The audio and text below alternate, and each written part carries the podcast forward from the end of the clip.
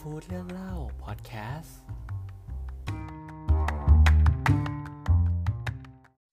พบกับช่วง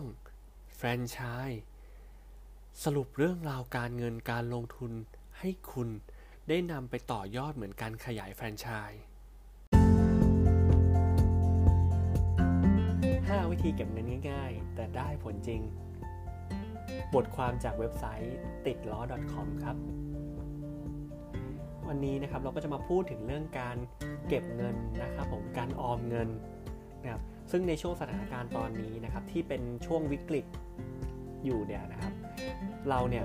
ก็จะรู้สึกว่าการเก็บการออมเงิน การมีเงินสำรองไว้นะครับ ก็จะอุ่นใจสบายใจมากยิ่งขึ้นใช่ไหมครับแล้วก็ลูกค้าหลายท่านของผมนะครับผมก็ปรับพอร์ตและนะครับ จากความเสี่ยงสูงๆเนี่ยที่เรานำไปลงทุนเนี่ยก็ปรับลงมาให้มีความเสี่ยงที่ต่ำลงมาะครับหรือว่าเป็นสินทรัพย์ที่มีสภาพคล่องที่สูงขึ้นนะครับผมอย่างยกตัวอย่างเช่น พันธบัตรรัฐบาล หรือว่าตราสารหนี้ หรือแม้กระทั่งเงินสดเองก็ตามนะครับ หรืออย่างเราๆนะครับผมรวมถึงตัวผมเองเนี่ยก็จะมีกระเป๋ากระเป๋าหนึ่งนะครับผมไว้เก็บเกี่ยวกับเรื่องการเงินสำรองเผื่อฉุกเฉินนะครับ 6 เดือน 12 เดือน อะไรก็ว่าไปนะครับผมเดี๋ยวเรามาดูกันนะครับว่า 5 วิธีที่วันนี้เราจะนำมาแชร์กันเนี่ยมีอะไรบ้างครับ บอกได้เลยครับว่าเป็นวิธีที่ง่ายมาก แล้วก็เริ่มต้นใช้ได้จริงครับ วิธีแรกนะครับผมวิธีที่ 1 ไม่ใช้แบงค์ห้าสิบอ่าเป็นวิธีที่สุดฮอตเป็นวิธีที่ยอดฮิตมาก ๆ เลยนะครับ รวมถึงตัวผมเองเนี่ยก็ใช้ด้วยนะครับผมเพราะว่าอะไรครับเป็นวิธีที่เริ่มต้นง่ายนะครับ ผมสบายๆสามารถเริ่มต้นได้เลย เนี่ยครับ จึงเป็นสาเหตุที่ทำไมวิธีนี้นะครับ ถึงเริ่มต้นมีคนใช้เยอะนะครับ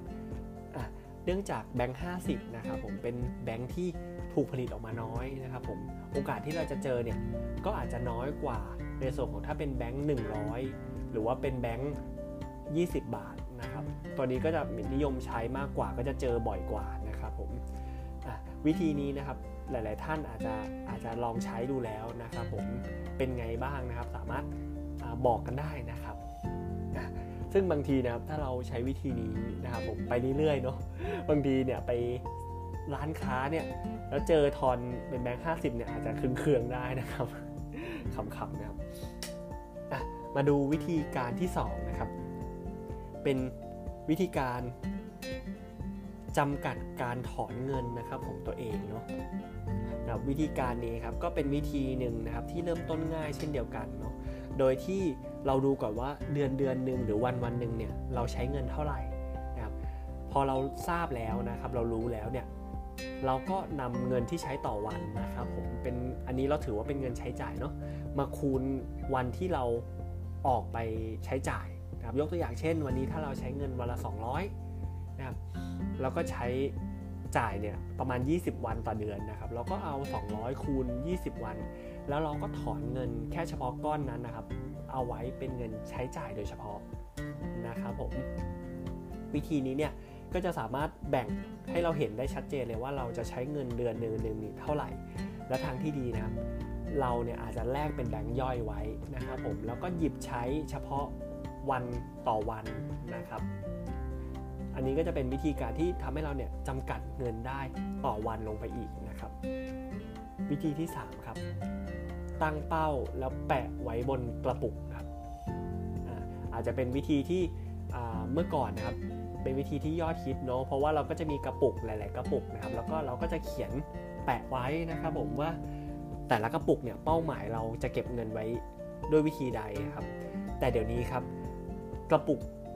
ต่างๆเนี่ยอาจจะลดความนิยมลงแล้วนะครับ แต่เดี๋ยวนี้ครับเทคโนโลยีก็มาทดแทนเนาะโดยการที่เราเนี่ยตั้งเป้าหมายผ่านแอปพลิเคชันนะครับหรือแม้กระทั่งถ้าเรามีบัญชีนะครับเราสามารถเปลี่ยนชื่อบัญชีเป็นเป้าหมายนั้นๆได้ หรือว่าบางแอปพลิเคชัน บาง mobile app นะครับก็สามารถตั้งเป้าหมายการเก็บเงินไว้ได้ อันนี้ก็จะทำให้เราง่ายครับสำหรับวิธีนี้นะครับ ในการตั้งเป้าหมายในการเก็บเงิน แล้วก็ไปถึงเป้าหมายได้ง่ายมากยิ่งขึ้นครับ เราสามารถนำวิธีนี้นะครับไปใช้ได้นะครับ แล้วขอให้ทุกคนเนี่ยถึงเป้าหมายของตัวเองนะครับ มาถึงข้อที่ 4 ครับ การใช้กระติกน้ำลูกค้าฟังไม่ผิดแล้วครับ การใช้กระติกน้ำครับ อันนี้นะครับเป็นการเหมือนการประหยัดเงินทางอ้อมนะครับผมโดยที่ว่าวันนี้แทนที่เราจะซื้อน้ำขวดหรือว่าซื้อเป็นน้ำดื่มนะครับต่อวันเนี่ยเราก็เปลี่ยนมาเป็นการพกกระบอกน้ำหรือว่ากระติกน้ำเนี่ยเอาไปนะครับผมเราก็จะสามารถประหยัดค่าน้ำดื่มในแต่ละวันได้นะครับ ตัวนี้ก็จะเป็นการประหยัดเงินทางอ้อมด้วยนะครับแล้วก็ดีต่อสุขภาพด้วย เพราะว่าน้ำที่เราพกไปส่วนใหญ่จะเป็นน้ำเปล่าเนาะ ราะว่าทุกครั้งเนี่ยที่เรา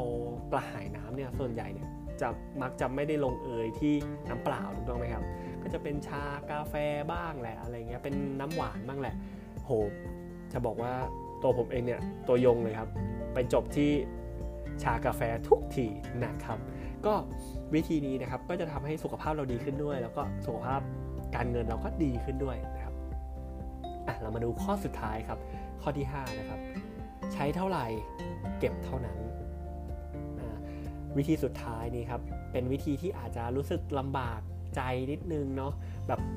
เพราะว่าวิธีนี้ครับเมื่อเราคิดที่จะใช้จ่ายอะไรไปนะครับ หรือแม้กระทั่งใช้จ่ายไปแล้วเนาะ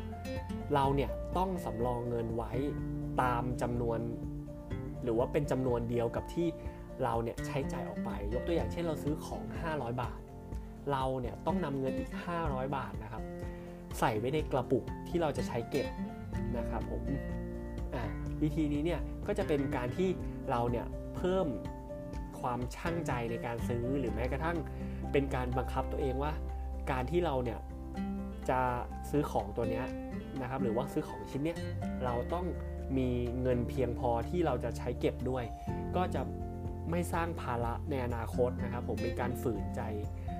ไม่ทำให้เราเอาเงินอนาคตมาใช้ด้วย นะครับผม แต่แน่นอนครับอาจจะอยากเสริมนิดนึงเนาะถ้าใครเนี่ยคิดจะใช้วิธีนี้นะครับ อยากให้ก่อนที่เราจะใช้จ่ายนะครับผมเราเนี่ยนำเงินไปเก็บไว้ในบัญชีก่อนเลยนะครับ เพราะว่าอะไรเพราะว่ามันจะ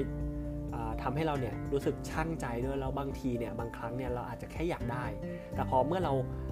ต้องเอาเงินเนี่ยจ่ายไปเก็บไว้ในบัญชีแล้วเนี่ยเราอาจจะรู้สึกว่าเฮ้ย ถ้าเราต้องจ่ายเงินนี้จริงๆเนี่ยเราอาจจะแบบช่างใจนิดนึงว่าสินค้าที่เราอยากจะได้เนี่ยอาจจะไม่อยากได้แล้วนะเมื่อเราได้โดนดึงเงินออกจากบัญชีนี้แล้วอะไรอย่างเงี้ยครับก็อาจจะเป็นอีกวิธีหนึ่งที่ทำให้เราเนี่ยใช้ในการสร้างวินัยทางด้านการเก็บเงินได้นะครับ แล้วเป็นวิธีที่เริ่มง่ายๆ แล้วก็เป็นวิธีที่ไม่ยากด้วย เป็นยังไงกันบ้างครับ 5 วิธีที่ นำมาแชร์ในวันนี้เนาะก็ขอบคุณบทความดีๆ จากเว็บไซต์ติดล้อ .com ด้วยนะครับ ยังไงอยากให้ทุกคนเนี่ยประสบความสำเร็จในการเก็บออมเงินในครั้งนี้นะครับ ขอบคุณมากครับ สวัสดีครับ